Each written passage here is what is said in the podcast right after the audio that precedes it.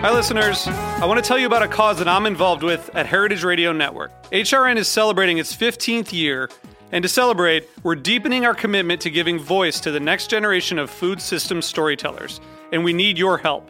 Our internship and fellowship programs help activate new possibilities for underrepresented and underestimated young people through experiential journalism, audio engineering, and production training. Through these unique programs, HRN helps food equity stewards build essential workforce readiness skills that expand their potential and foster economic mobility. Please consider supporting these critical programs. And with a minimum donation, you can be entered to win a dinner for two at an amazing restaurant in one of 8 cities and tickets to a concert at a great venue in one of those cities. We have incredible partners across the country who have donated, as they also share our passion for helping to educate the next generation of food system storytellers. Check out heritageradionetwork.org/15 to donate and enter to win today. That's heritageradionetwork.org/15 to donate and enter to win today. And make sure you donate before March 31st. Thank you.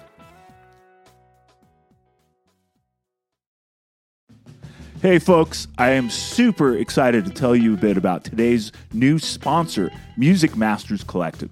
They're a nonprofit organization that produces unique music events, providing opportunities for fans and artists to meet and collaborate in an inspired and creative atmosphere. Every week, MMC hosts different events, all with the opportunity to learn from world-class musicians like Bill Frisell, Kurt Rosenwinkel, Julian Lage, Mark Ribot, Wayne Krantz, O'Teal Burbridge, the Milk Carton Kids, and so many more. At an event like Alternative Guitar Summit Camp, happening this August, you can expect in-depth workshops with guitar masters, once-in-a-lifetime performances, the opportunity to play alongside your favorite musicians, and a lot of fun. You'll leave this event packed full of wisdom and with a whole community of musicians to create with. This all-inclusive week in the Catskills Mountains of upstate New York is guaranteed to be magical. Scholarships are available. Spots are extremely limited. So visit www.alternativeguitarsummitcamp.com/moods to learn more.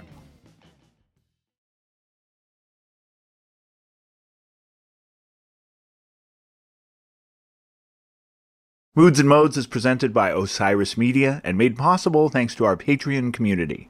To support the podcast directly, go to patreon.com/Alex Skolnick. From Brooklyn, New York, this is Moods and Modes. I'm your host, Alex Skolnick. I'm probably best known as a professional guitarist. I'm also a writer, a photographer, and someone who occasionally gets told to keep his opinions to himself on Twitter. This podcast will involve music and guitar, but it may take us to some unexpected places as well. So, thank you for joining me. And let's do this.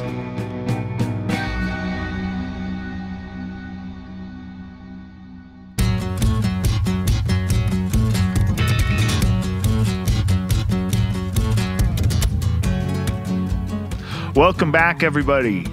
This is episode 12, part 2 of Rodrigo y Gabriela on Moods and Modes. Now, episode 11 was largely built around a conversation that took place during the making of their album, 1111. For this episode, the majority of what you'll hear is from a conversation that took place in 2020, a year in which we're all finding new ways to be creative. For Rod and Gab, one of those ways has been a conversation series posted to their Patreon platform. I was honored to be their guest, and this will consist more of them interviewing me. So once again, it gives me great pleasure to introduce the one, the only, Rodrigo y Gabriela. Hello! Yes, hello, how you doing, Alex? Yay! Oh, good to see you guys. Good to see you. So, first let me explain. You're going to see that we are talking to someone that is sitting over there, which is you. In a monitor, so don't mind us. I mean, when we talk to you, we're gonna probably face the computer here, but the setup is different. We have a camera there. We have different setup that you are not able to see. And as we're getting set up, I'm suddenly reminded that throughout the time I've known Rod and Gab, I've often been struck by the dynamics and how each one brings something very different to the project. It's harder to imagine Rod and Gab musically without Gab. And that's with total respect to Rod, who's a great technical soloist, melody writer, arranger. But Gab, as we discussed in episode 11, is like a full band with a right hand, or at least a drummer and percussionist at the same time. Yet, while there's no denying the uniqueness of Gab's musical skills, not to mention the passion, energy, and creativity that she brings to the project, there's also a sense of productivity, organization, and vision. That comes from Rod, someone whom I've often thought if he weren't playing in Rodrigo y Gabriela, he'd be their manager or head of their successful record label. All of which is a long way of saying that as we set up for today's session, it's clear who's calling the shots. Don't mind us looking at you on the monitor. Cool. Okay? So Alex, if I talk here, he sees me? Yeah. There? He sees you here? Yeah, I see you. Straight on. Okay. When he talks, just look at him. Okay. Yeah. This is the first time I understand. Yeah, no. All the other interviews, what do I look like?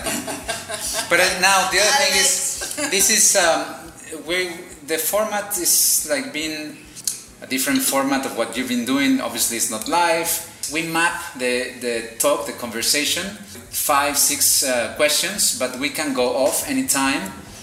This is just really for cool. us to not to lose sight of where we're going. And it's based basically on what you do and how can we make this conversation something somehow that you can inspire some people through your craft and your mastery, okay? So that's the whole point. Awesome. All right, so obviously all that talk about computer monitors and video cameras is the setting up for a visual presentation. We at Moods and Modes, on the other hand, are a pure audio podcast, and proud. Maybe at some point we'll bring in some video component, but for now, things seem to be working. You're also not going to hear the entire interview because it's close to 90 minutes, which we don't have time for in this episode. However, anybody interested in hearing the entire thing and seeing us conversing on video can do so by visiting Rod and Gab's Patreon page. And before we dive back in, just a quick reminder, this is a two-part episode. We're on part 2. Episode 11, just before this, was all about Rod and Gab. So if you haven't heard that episode, you might want to go back and listen, and it'll fill in some gaps. This episode is a little more about me. Now, if you've been listening from the beginning, you know I don't tend to make the episodes about me. Sure, I'll share some stories here and there, but the main focus is usually my guest or the subject or the tribute, whatever it is. So yes, I've certainly shared personal experiences relating to the topic of each episode, and I haven't exactly been shy about expressing opinions, political or otherwise. On the other hand, I have never gone this in-depth about myself on my own podcast, and I cannot think of a better time to do so than episode 12, which marks a dozen episodes. And I can't think of anyone better to do this with than two great friends and musical kindred spirits who happen to be Grammy-winning superstars, Rodrigo y Gabriela. What do you do? I mean, you are Alex Skolnick, you know, the God guitar hero. But what do you do? How can you describe your job? My job. So you mean in general, like... What do you do? What do I do? Well, every day I wake up and I say, what do I do? What should I do? Who am I? Yes, who am I? Who? Why are we here? Why are we here? The big questions. Big questions, yet to be or not to be. Yeah, I was just thinking about that recently because obviously... Guitar playing is my first career, my first job. I've done that for many years, but I'm not so connected to it that it's the only thing. And I think, you know, what's most important to me is to be, be creative and create things that inspire me and inspire others. I find that if if I like a piece of work I'm doing, whatever it is, then usually other people like it as well.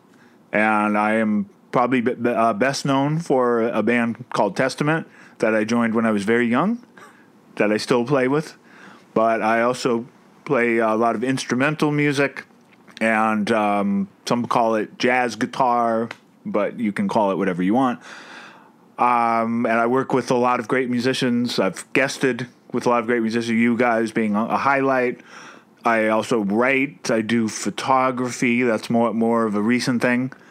Yeah, it's really, to me, it's just about being creative and creating something that feels worthwhile and hopefully makes a difference. I mean, now we're in this very strange time where we're not touring suddenly, and we're kind of I think we're all really forced to re-examine ourselves. Why are we doing this? Why are we creative people? What can we do as creative people? Yes. So that's Alex, a long answer to a short question. No, it's great. It's better than our guest talk. But first question was, what was the music you listened when you grew up? What was the music that you enjoyed and liked that when you were a little kid? When I was a little kid, I always loved the Beatles, and I didn't know how good they were, and I didn't know that I would still like them so many years later. I still like them as much as I ever did. But I think the Beatles music, it sort of taps into some emotions, and it also sends messages, positive messages, without being too complicated. Right, so you can be a little kid, and you can understand a song like "Hey Jude."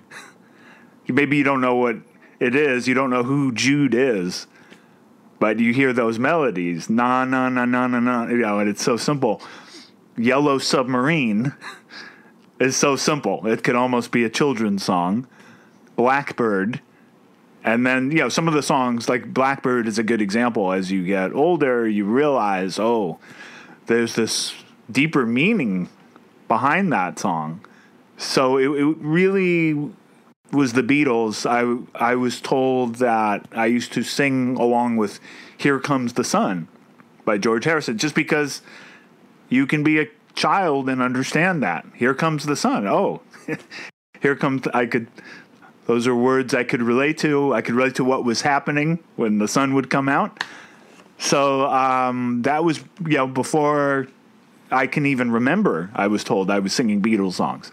But then I also started liking early rock and roll, that it turns out the Beatles liked too. And they were, you know, Little Richard, who is no longer with us as of last month, Chuck Berry, who was with us until pretty recently. And, I liked artists like that. I used to hear music like that on television and at sports games and things like that. And then when I was 10 years old, Kiss. Oh, that was my next... When did you actually discover metal music? Because that was my next question. Before I answer, just a quick thought, some things I didn't elaborate on in my previous answer. The reason I was hearing so much early rock and roll on television was that this was the 1970s, and the 50s was having a resurgence. They say that the cultures and trends of a decade repeat themselves every 20 years or so. And that was definitely the case in the 70s, where you heard 50s music on television all the time. You had Happy Days, which had "Rock Around the Clock" as its theme song before they came up with their own theme song. Happy Days was practically a spin-off of George Lucas's first breakthrough film, American Graffiti, which was all about the 50s. By 1977, Elvis had passed away. His music was everywhere. Sha Na Na, the 50s cover band that had played Woodstock, now had a primetime variety show.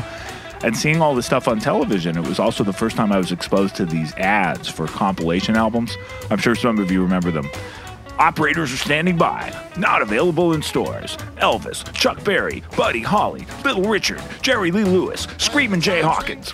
And the cool thing was they would play a little clip of each song. So it was a great way to sample these artists. And when I started playing guitar, these were the songs I wanted to learn, along with Kiss and the Beatles. And speaking of the Beatles, I had mentioned the song Blackbird by Paul McCartney and having a later epiphany as to its meaning. At one point, I realized it was written during the height of the turmoil of the 60s. It is about the civil rights movement, and it is a message to the African American community. We should acknowledge that it's Black History Month. Next time you hear the song, listen to the lyrics and think about that, folks. It's not just about a little bird. Yeah, well, I think Kiss, they were like superheroes to me. It was almost like having Batman and Superman in the same band. And, and when you're that age, it has such an impact. I didn't know that there was any connection to hard rock and heavy metal. Obviously, they'd been influenced by Led Zeppelin and Black Sabbath. And they sort of had this, they were known more as hard rock. But if you talk to most people that are known for metal, like almost everybody is a Kiss fan. It doesn't matter. Tom Morello gave the great speech when they were inducted into the Rock and Roll Hall of Fame. He described what it's like to be a Kiss fan as a kid, and just sort of it's this very small club, because it wasn't the popular kids didn't like Kiss. It was really for the outcasts. With Tom Morello describing that was my experience exactly. And I actually met him last year. We were on the same festival, and I told him, as much as I love your music and Rage Against the Machine, that Kiss speech is one of my favorite Tom Morello moments. So you guys, what I just said there will make so much more sense if I could just play you a little bit of that Tom Morello speech that I related to so much. Here's a bit of Tom inducting Kiss into the Rock and Roll Hall of Fame in 2014. Tonight is the night that Kiss enters the Rock and Roll Hall of Fame.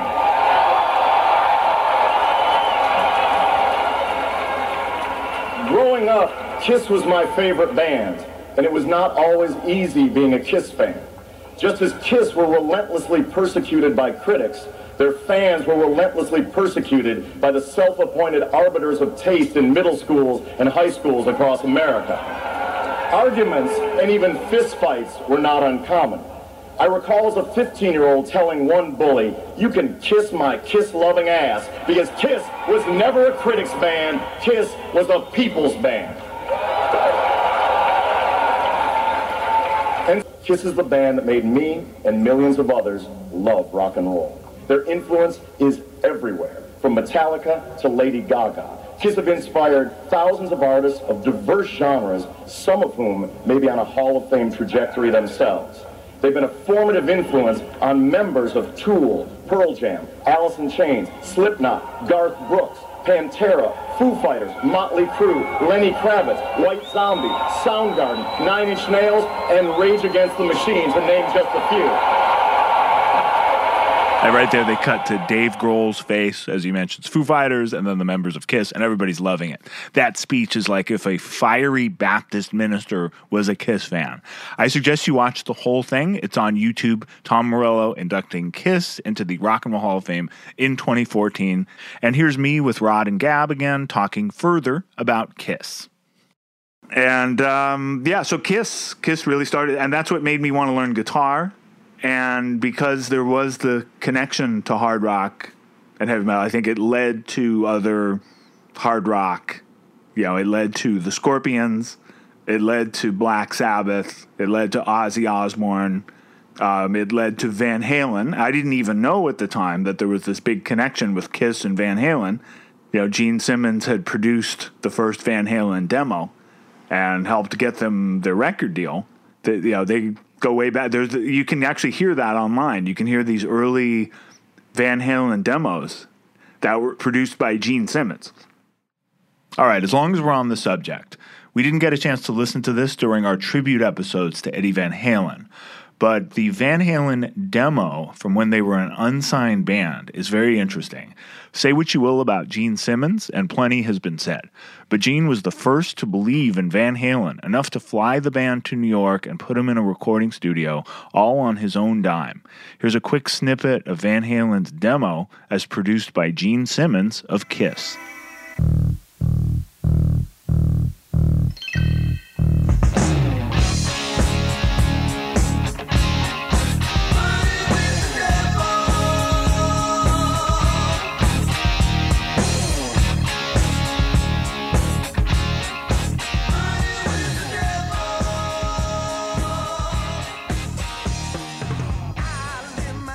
So Kiss, so even though Van Halen ended up being one of my favorites musically, especially Eddie, it was directly connected to Kiss. Yes. So then that was my first 5 years of playing. Yeah, it was going from like Kiss, Beatles, and 50s rock to Van Halen and Ozzy. Right. And then by this time, I'm in the San Francisco Bay Area, and there are local concerts. And I discovered, kids I knew were going to these local concerts. And some of the bands were bands like Exodus. There were visiting bands. So Slayer came through before anybody knew who they were. Megadeth, I think, did their very first show in Berkeley, California. That's where I'm from.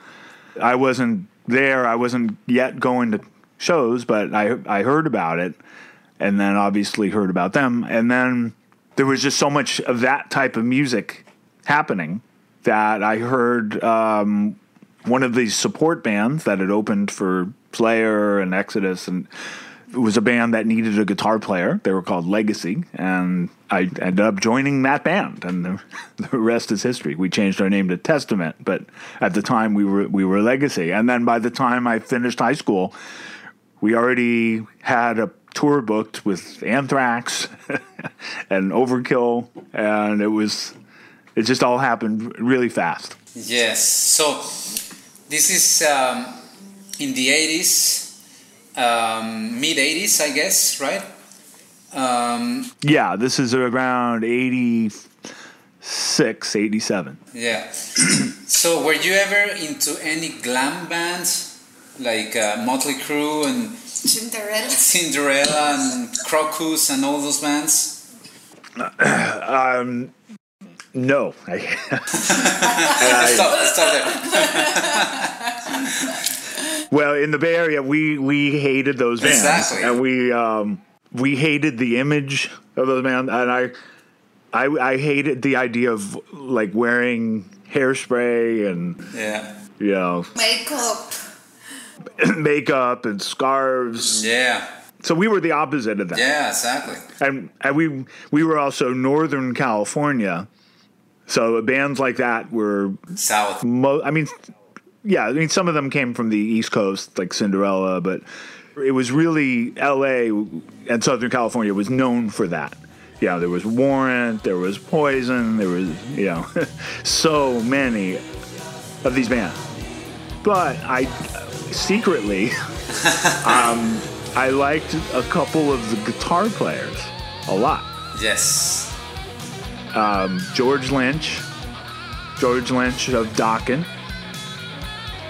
And Dokken was getting played on the radio a lot, so I liked his guitar. But some of the riffs were pretty heavy. I mean, I've met him many times. We know each other now, and I think part of the tension between them was he wanted to be heavier. He actually wanted to do more aggressive riffs and more guitar. But there was this pressure to be super mainstream.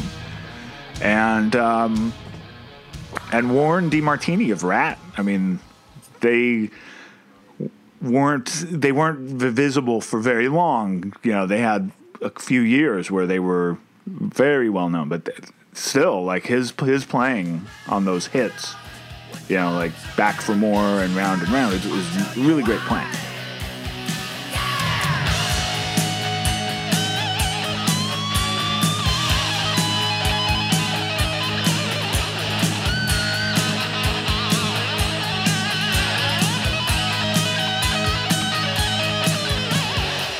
So there were always a few glam guys. Yeah, I could forgive them because they were really good players, and that's what I cared most about. Yes, that's what we all. At the end of the day, all the ones that play guitar, we always focus on those things rather than all the makeup or whatever.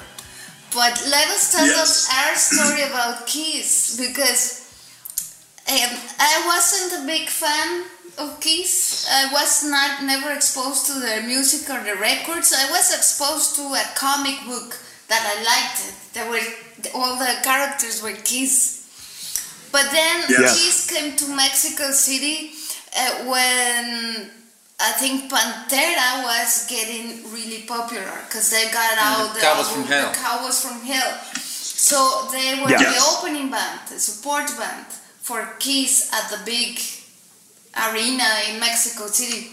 So we bought tickets to see Pantera, and you can see like all the Kiss fans they stay outside when Pantera was playing.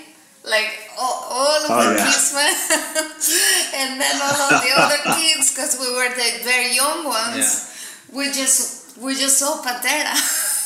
We didn't. We saw Kiss. It was entertaining, though. Yeah. It was really cool. That's cool. Well, that's another example, because Pantera were big Kiss fans. Dimebag loved Kiss. He had Ace tattooed. That's another really good example of how those of us that were into Kiss, a lot of us ended up playing metal.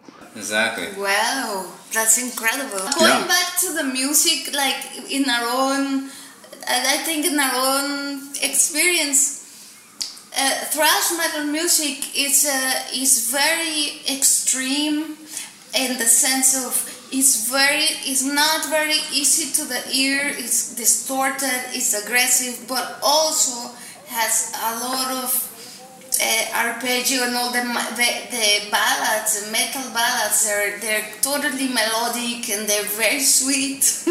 And then they contrast with all of that, and that's what me and Rodrigo, we loved at that time when we used to listen to all those bands. And Testament particularly had a lot of that guitar. That's why we became such a good fans of your music and your style, because you crafted all of that music, and it was metal and everything. It was heavy, it was powerful, but also was musical.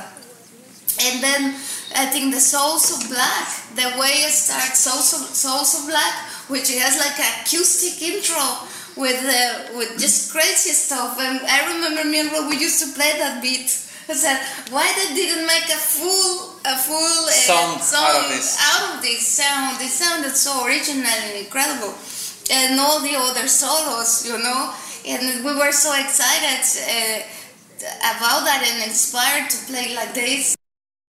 This is so interesting to hear. What she's referring to is the short acoustic intro that kicks off a 1990 album called Souls of Black by Testament. I was 21 years old, and I remember thinking the same thing Gab is saying. That should have been a whole song. If it were up to me, it would have been. I don't want to get into the politics of the band, but Testament is a band I joined, not one I formed. And I make suggestions. They don't always become final decisions. Nonetheless, I was grateful to have that short little piece where I got to play some of my Al Di Meola-influenced acoustic licks. And it's really interesting to hear it now because it almost sounds like a blueprint for Rod and Gab. Check it out.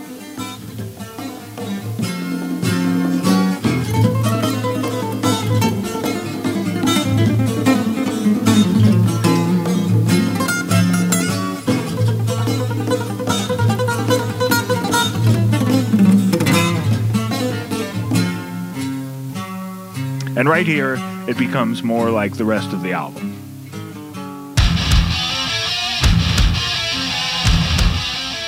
Yeah! I gotta admit, it sounds good. It's been a long time since I've heard that.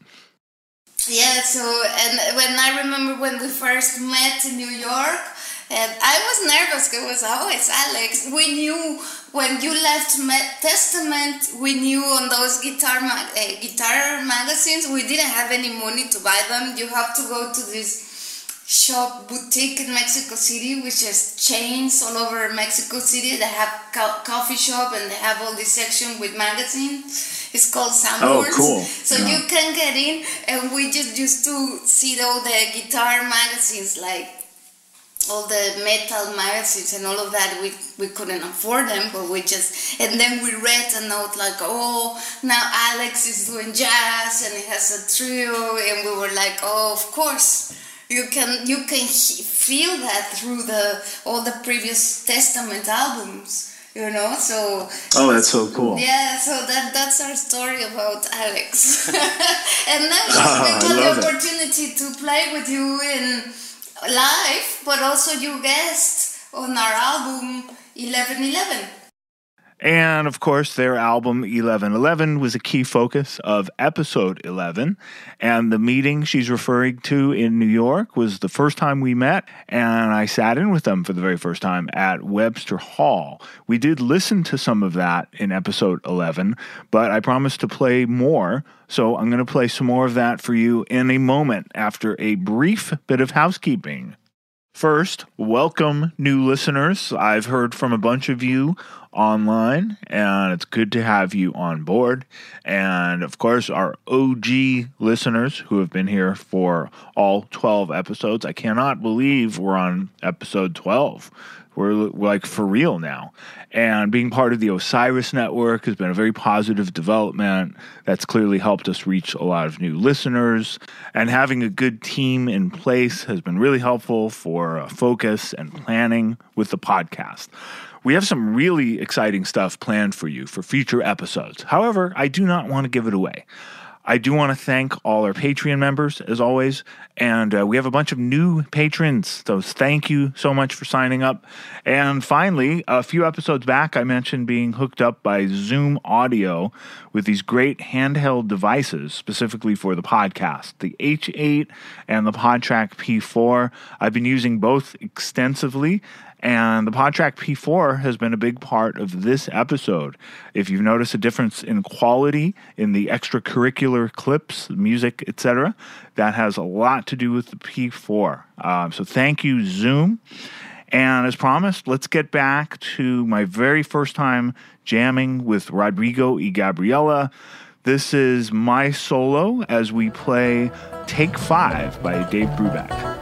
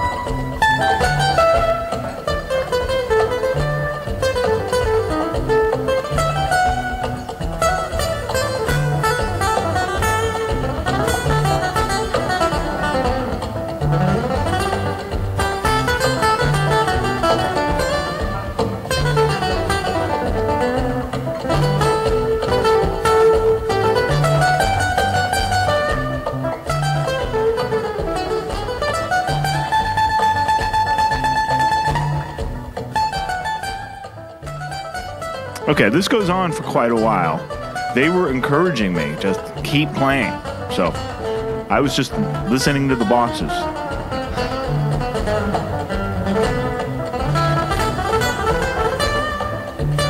And this is just a fraction of the whole thing. As I mentioned last time, it went on for about 20 minutes or so. The whole thing can be found on YouTube under the Alex Skolnick Trio channel. Let's just hear the end of this, because it gets really fun.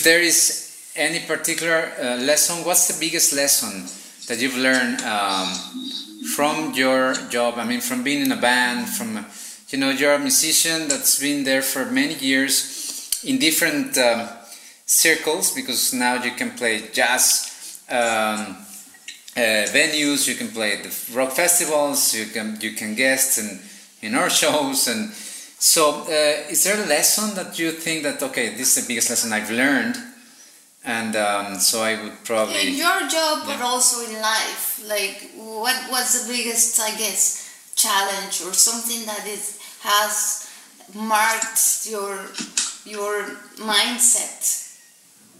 Yeah, well, I think it's great that you guys have talked about this a lot. You know, in the time at home, you've had these conversations online, which is really cool, and you venture into it, and it's great to hear. And I think about that stuff all the time. You know, like, what is success? I mean, somebody can be really successful, but not happy or not connected to what they should be doing. I don't know why I'm thinking of this, but do you remember this guy? What's his name? The guy that had this huge pop song a few years ago. Robin Thicke, is that his name? Blurred Lines, the song with Emily Ratajkowski is in it. Yeah, I know the song. But anyway, and that was the biggest song of the year, and that was the biggest video of the year, and that was just the biggest thing. And anyway, that guy, where's that guy now? Like, he's gone. It's like he doesn't even exist. You can have a moment like that where you know, just the whole world is looking at you, and you're just like the biggest thing there is.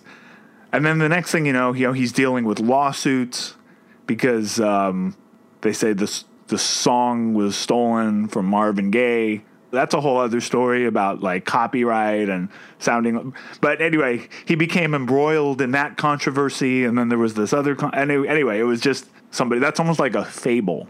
Or it reminds me of stories like, you know, Siddhartha by Hermann Hesse, you know, where, yeah, right, somebody goes from being, like, just on top of the king of the world to having nothing and being destitute. And that happens to people when they're losing sight of who they are. They're losing sight of what's most important and having meaning. And to me, it's all about, yeah, what is important to me, and what do I value? You know, not being caught up in trends, not being caught up in popularity, and just perspective. Perspective is really important. And I'm just going to add one thing. I think mainstream success, if you're one of those artists that is fortunate enough to come across it on your own terms, that's wonderful. Rod and Gab obviously have, to a certain extent, having been embraced by the Grammys, network television, Hollywood, and other entities.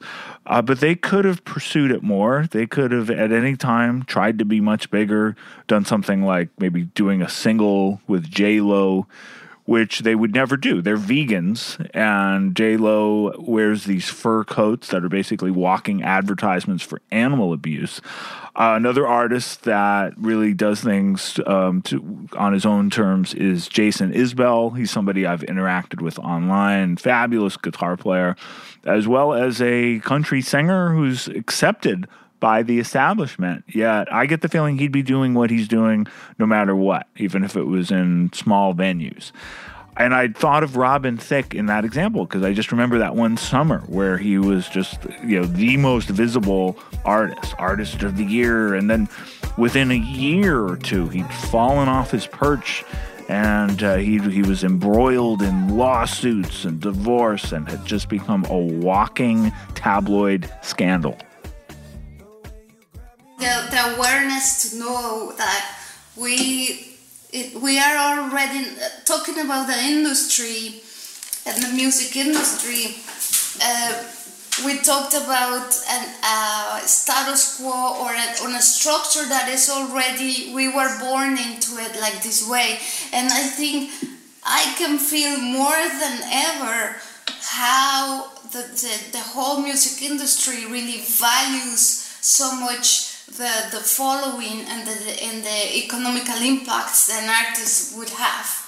And that's why you can every moment will be a burst of outcasts, musicians creating something entirely new, because when you don't fall into the lines or whatever it is that makes you a successful artist in the music industry eyes, what makes you successful is all the followers, all the streaming, all the millions of likes that you might have, and that's for them what those successful. For us musicians, is the music, and sometimes we can be lost in this sense of I don't have the, if you don't have the so much millions of people following you and all of that thing, you might think.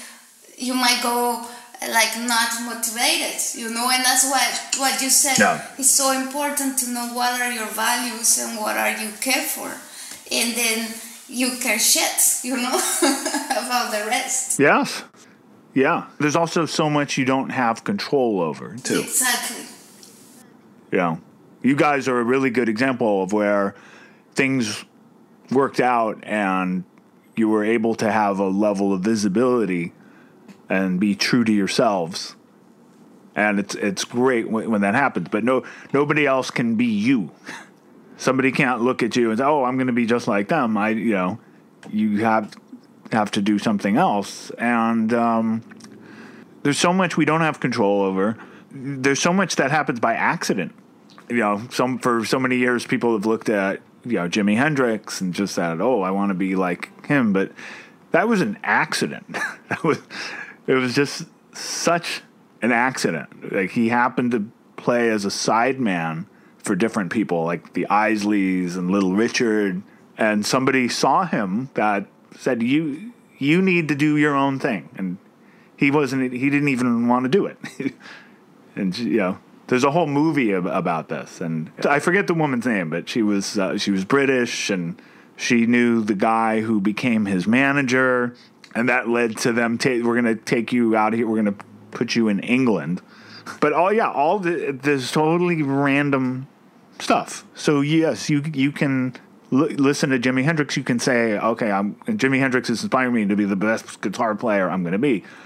But you can never have that happen, because what happened with him it was an accident. I think what happens to a lot of us is an accident. Eddie Van Halen and Alex Van Halen switching instruments, when they were kids. That wasn't planned. That just happened.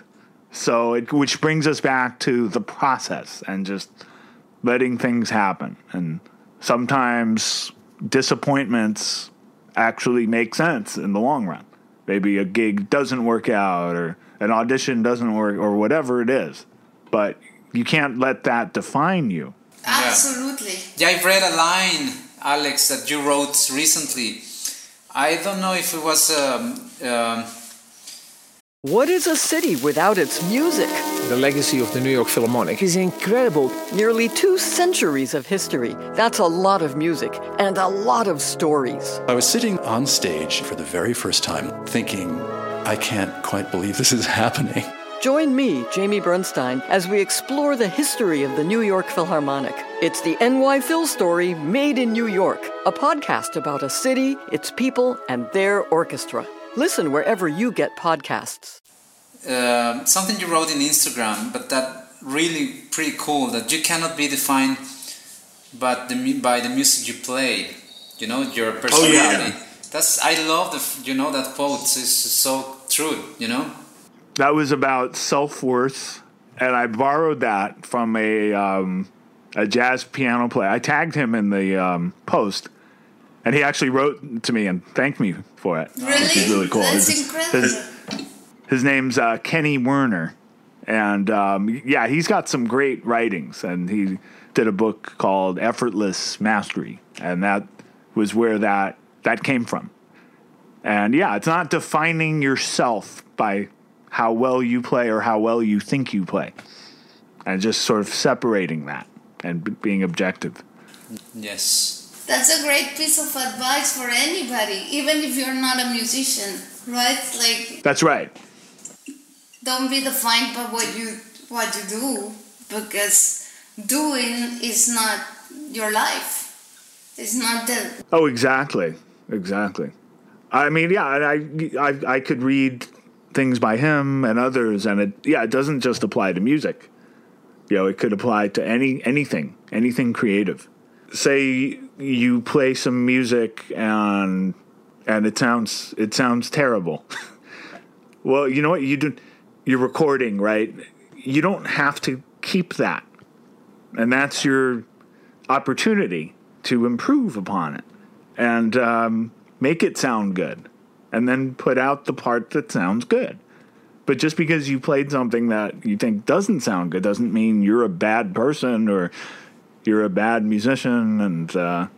worthless, or... It's like sometimes we beat ourselves so much with so much bullshit, you know, to ourselves. Yeah. And some musicians are... I remember me and Rod back in the day when we used to play, we started playing as a duo. We were very, very tough with ourselves. We were very, very tough, and we had to play perfect. And if I made a mistake, I looked at him, and he made a mistake. He looked at, like, it was just like this horrible. So lately, we have learned also to be more kind, more understanding. Yeah, more understanding, and get to know it's a process. Like you get to write something. And it doesn't sound as you want it to sound, well, tomorrow you'll have the opportunity to revise it and to make it better and like this. And maybe it never's gonna sound better, but another new riff or another new line or whatever it is. But I think it's important to not judge so much ourselves, neither being like writing shit music and thinking, oh, it's great, I need to put it out. It needs to be balanced. Balance. What a key word. She's really hitting the proverbial nail on the head there. We're getting into some really in-depth territory that only comes with conversing for quite a while. I know some of the talk segments are a little longer than usual, but it seems like there's too much good stuff not to share. Hopefully you agree. I think this episode will go over an hour, which is a little unusual for us, but more than worth it in this case. I also want to play some music for you from an album called Planetary Coalition. I'd long planned to do a world music album. I also wanted to do an acoustic album. I decided to combine both projects with the overall goal of eliminating borders, geographical and musical. On each track of the album, I play with a different lineup, from a large ensemble to a duo. Here, it's a trio. All totaled, the Planetary Coalition album has over 24 musicians from 5 continents. Naturally, Rodrigo y Gabriela were one of the first ones I thought of, and we figured out a time they'd be in New York with a day off. They were gracious enough to swing by the studio in Queens, where I do a lot of my work, Spin Studios, and it's a composition I wrote with them in mind, named after a beautiful beach in the region where they live, Zihuatanejo. It's called Playa La Ropa, and you'll mostly hear Gab and I at first, but then in the middle there's this trade-off with Rod and I, and it's a lot of fun. He's on nylon string guitar, I'm on steel string. This album seems to have its own following. I'll meet people sometimes that are familiar with it and aren't as familiar with my other work, but they love this album. And this song in particular is a highlight. It's definitely a highlight for me. Rodrigo y Gabriela y Alejandro, 2014's Playa La Ropa.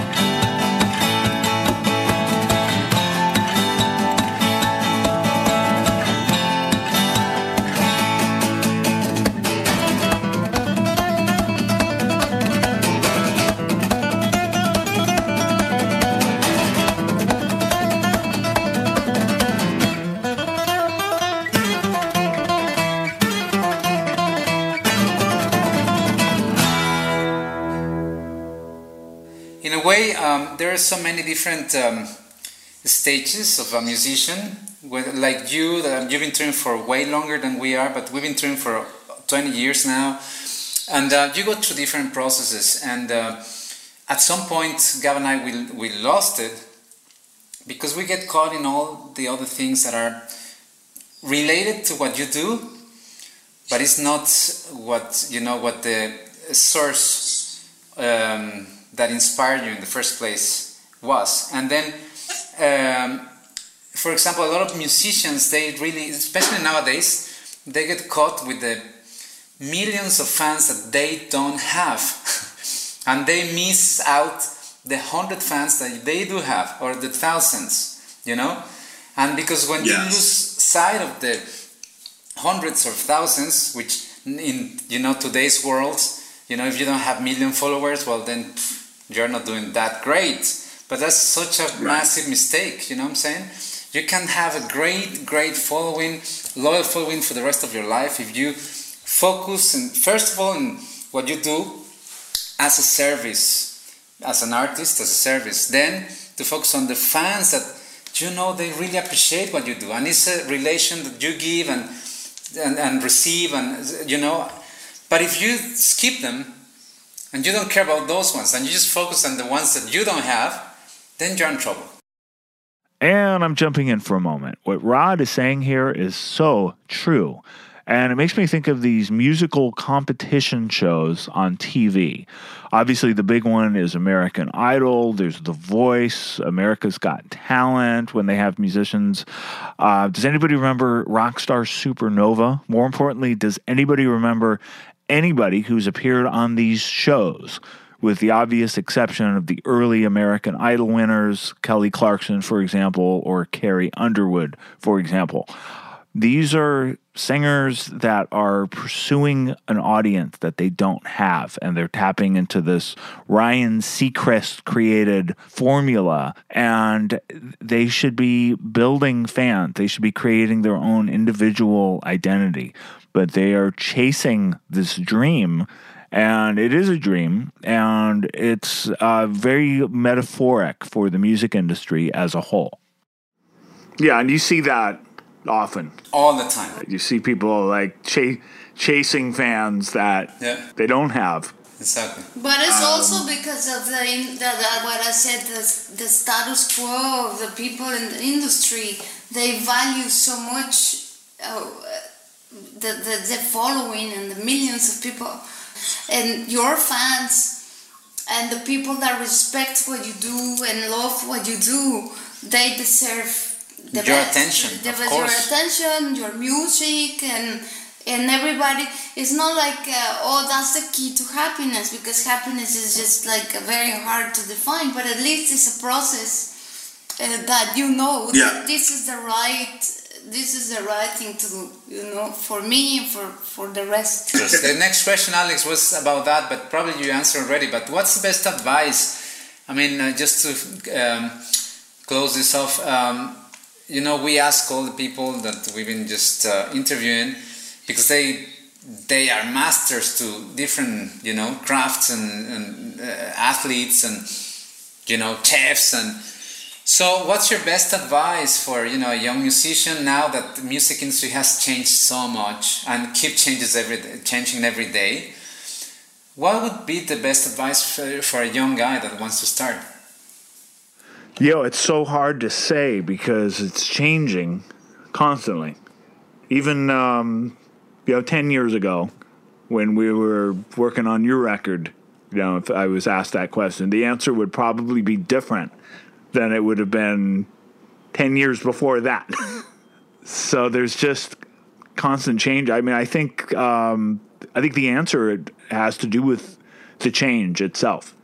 You know, it's an old expression. The one thing you count on is change.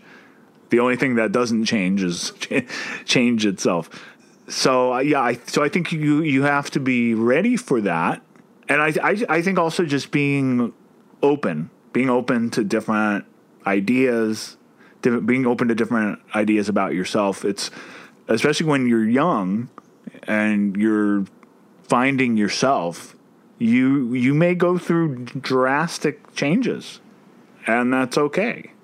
Just to bring up somebody we were talking about before, you guys brought up Pantera, right? Have you ever seen pictures of Pantera, like, before? Yes, of course, yeah. Cowboys, they were glass. Yeah. I mean, that is, and at that time they were into that they were proud. They had scarves and they had wild colors, and I like that. The band they became is like unrecognizable. You know, it doesn't always happen with a full band like that, but that's an example. I mean, everybody has pictures out there where they look at and they're embarrassed. But at the time, they probably thought, you know, yeah, this is me. This is who I am. This is, you know.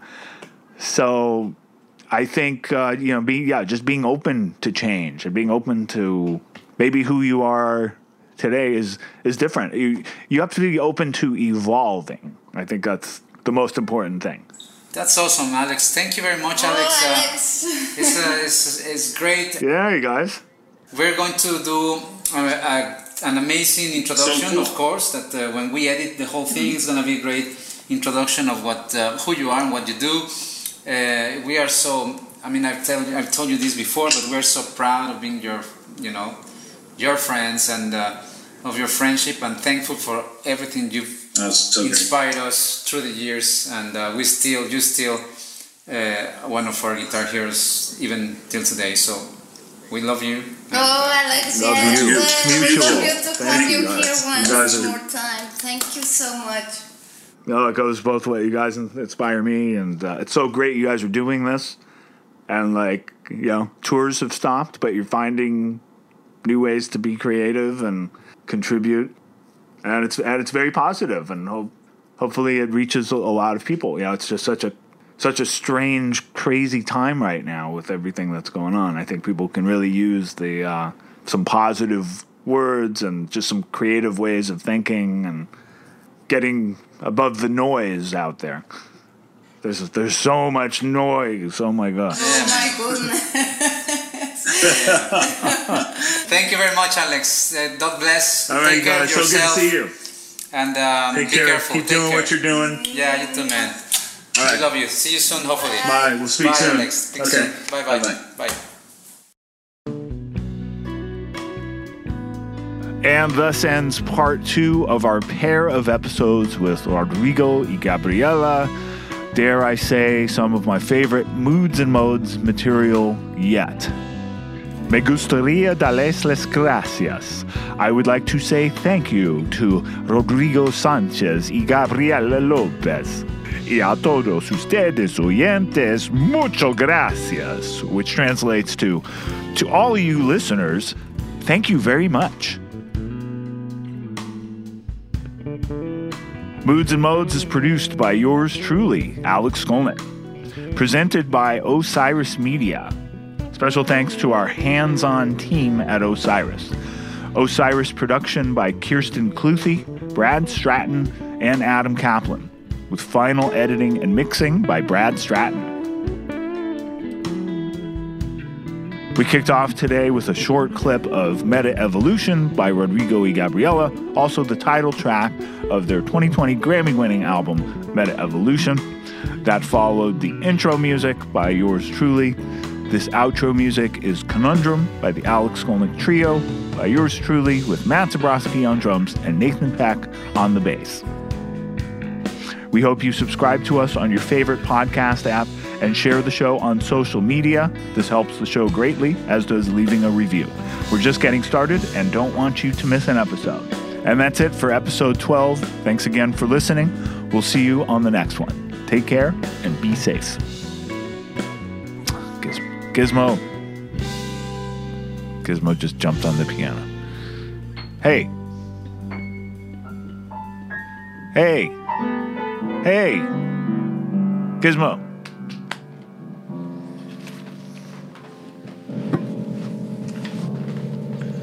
Come on.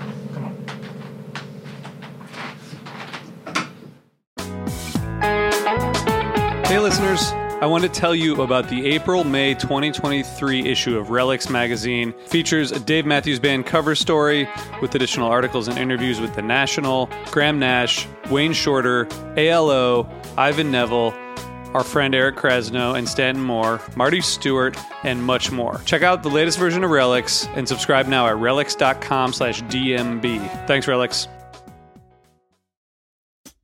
Hey nerds, I'm Sarah, the paper nerd, and if you've ever wondered what goes into that greeting card you just sent or received, well, quite a lot. Get your paper fix on The Paperfold, where I host an enchanting mix of personalities and players all nerding out on my favorite topic, stationery. From the designs of our snail mail communications to the precious space created when two people correspond, there's a lot to cover. So come grab a seat in the stationery community's only 5-star paper salon, The Paperfold, now part of the Evergreen Podcast Network.